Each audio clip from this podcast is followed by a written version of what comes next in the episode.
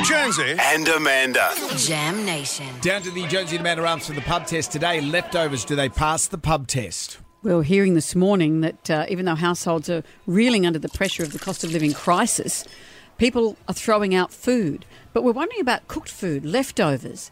My eldest son Liam has been home for a few days. He's the leftover eater. It's really good having all the leftovers Well, it in. goes against Otherwise, the- they just sit there. Generational thing, because my kids say, oh, what are you, you know, eating leftovers? I'm not eating leftovers. I like leftovers. I don't mind But it. having said that, if I eat a big meal at night, I don't want to eat pasta again at lunchtime. Hmm. So I don't. So that's why I. I have to fight the urge Yeah. to eat it all when I go home. I don't want to eat that for lunch. But Harley won't eat it, so it just Yeah. sits there. It's like that old joke. Remember that old joke?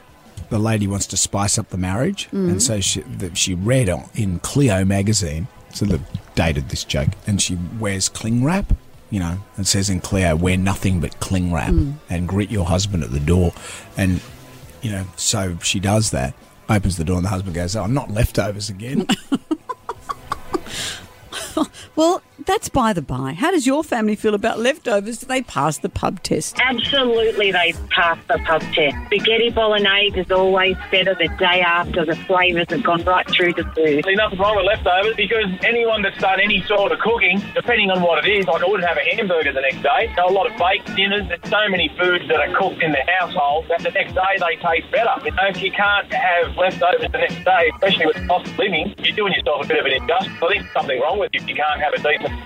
uh, plate of food that's only cooked the night before. I reckon it pa- uh, passes the pub test because right now I'm eating leftovers already as it is. So I reckon it passes the pub test, no hands down. Most definitely do. I- I'm actually taking lasagna leftovers to work today for lunch. Oh, but we all do it at work. We all have lunch envy. Go, oh, you've got leftovers. What have you got today? They sure do for me. I put my imagination to the test and I just start whipping anything up with leftover chips. I'll make a frittata. Leftover KFC, I'll make a chicken soup. Anything that is around the house, I try to put my imagination to the highest level so no one will notice it's a leftover and it gets a new life. And they love it. No one notices and they think I've done a fantastic job. Love hearing that. It's KFC chicken soup. and chips in a frittata. Hmm. I love hearing that.